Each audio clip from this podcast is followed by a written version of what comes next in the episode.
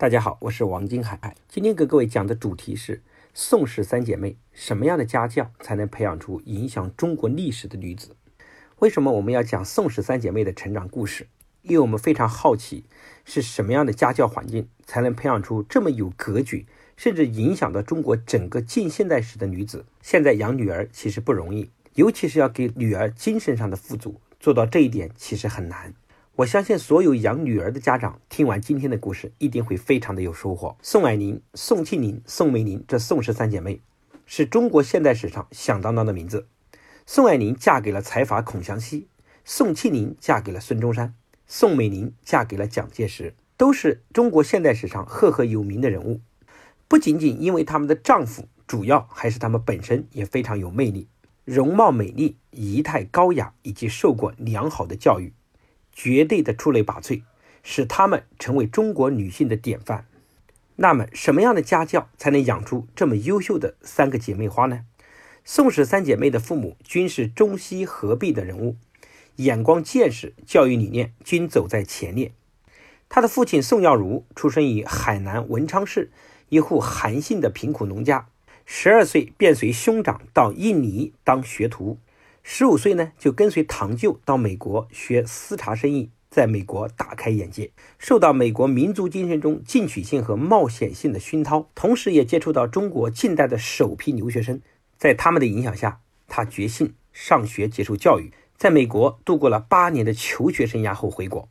回国后从事工商业和实业，积累了巨大的财富，为宋氏家族奠定了深厚的根基。宋氏姐妹的母亲叫倪桂珍，出生于浙江余姚的名门望族。倪桂珍八岁的时候进入一所外国人开办的学校读书，十四岁因成绩优秀被保送到著名的培文女子中学读书，十七岁毕业留校任教。她的数学成绩优异，弹得一手好钢琴，接受过完整的现代教育。他们的培养孩子给我们以下三点的启发：第一，选择有利于孩子成长的环境。一八九零年，宋耀如已经是上海的一方富商。他在上海郊区东横路买下了一块大面积的地皮建新居。许多人对他选择郊区而不是市区也十分不了解，但宋耀如有自己的想法。当时的上海啊，市区内人口高度密集，鱼龙混杂，街道破旧肮脏。由于缺乏统一的管理，治安相当的混乱，各种流氓小偷流窜于大街之上。但凡有钱有地位的人出门，都要随身携带武器和保镖，不像今天中国的社会治安如此之好。那宋耀如呢，也不愿意他们的孩子小小年纪就看遍社会的乱象，同时他们也不愿意靠近外国的领事馆来卑尊屈膝。一个孩子的童年会影响他的一生，他从小看到了世界的美好，他就相信人生的美好。因为靠近郊外，这里环境优美，空气新鲜。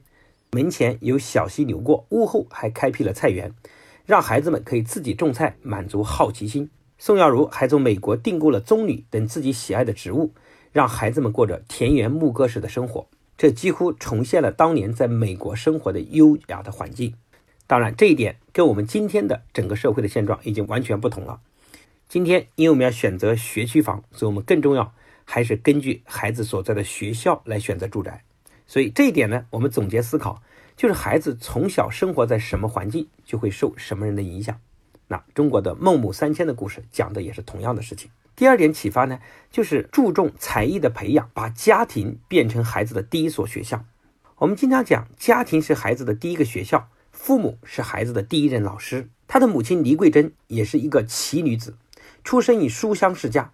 是明代科学家徐光启的后人，自幼饱读诗书，接受西学，所以非常赞同丈夫用西方的教育理念来教育孩子，而且也主动承担教育子女的责任，认为养不教不仅是父之过，也是母之过。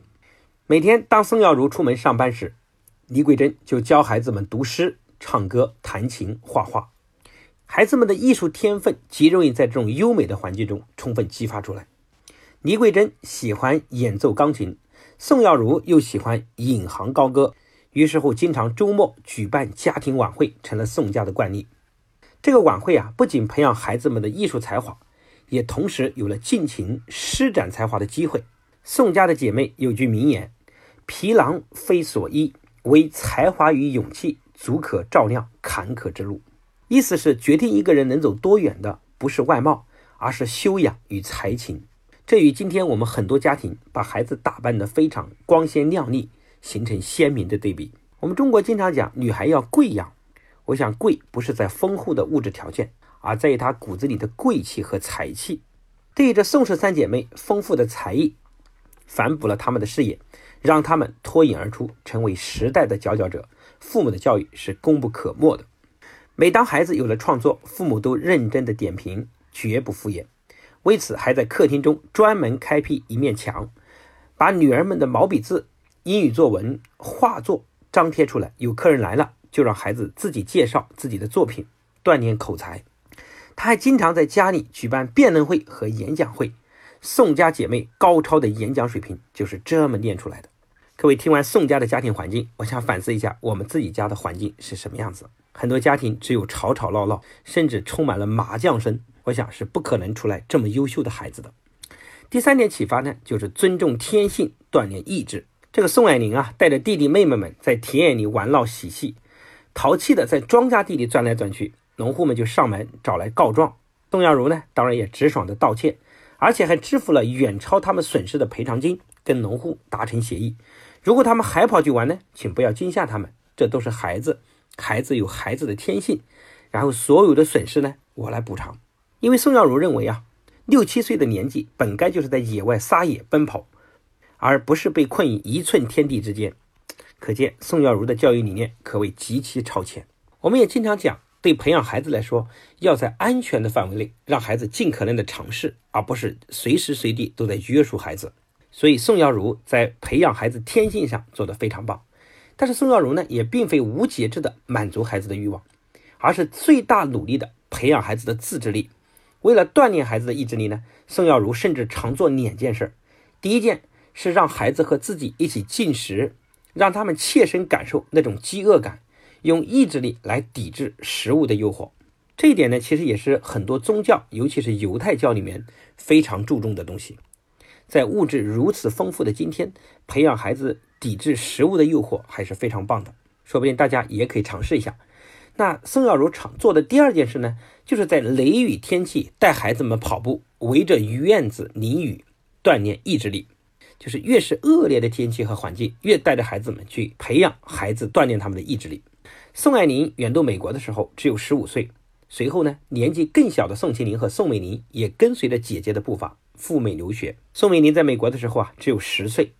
在女儿最需要呵护和宠爱的年纪，宋耀如敢为天下先，毅然将他们推出温暖的巢穴，让他们去面对遥远且陌生的世界。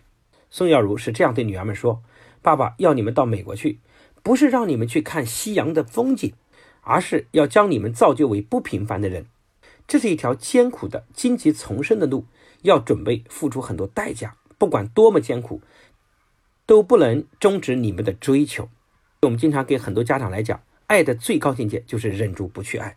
当孩子在我们身边的时候，我们要给他足够的安全感；在他们成长的时候，我们也要果断放下对他们的宠爱，让他们经历风雨，才会变得更加的坚强。也许你觉得放在现代的语境下，宋家姐妹的成长故事其实就是富二代的成长路。宋耀如固然能够根据自己的物质条件，给他的孩子提供一般人不可企及的教育资源，是大家能看到。在物质基础上，更多的是体现父母的智慧。这些智慧是每个父母都可以学到并且做到的。综上所说，今天我们重点讲了宋氏家族给我们的三点启发：第一个，选择有利于孩子成长的环境；第二，注重才艺的培养，把家变成孩子的第一所学校；第三个，尊重天性，磨练意志力。那么今天呢，给大家也布置一个作业，对比宋家的教育方式，给你有什么启发？可以用来培养自己的孩子，欢迎大家在下方留言，一起交流，一起学习。如果你觉得听完有收获，也可以把这个音频分享出去，帮助更多的人。那么下一讲呢，我们给大家讲马云的家教故事，这也是大家非常感兴趣、非常好奇的。感谢大家的收听，我们下一期见。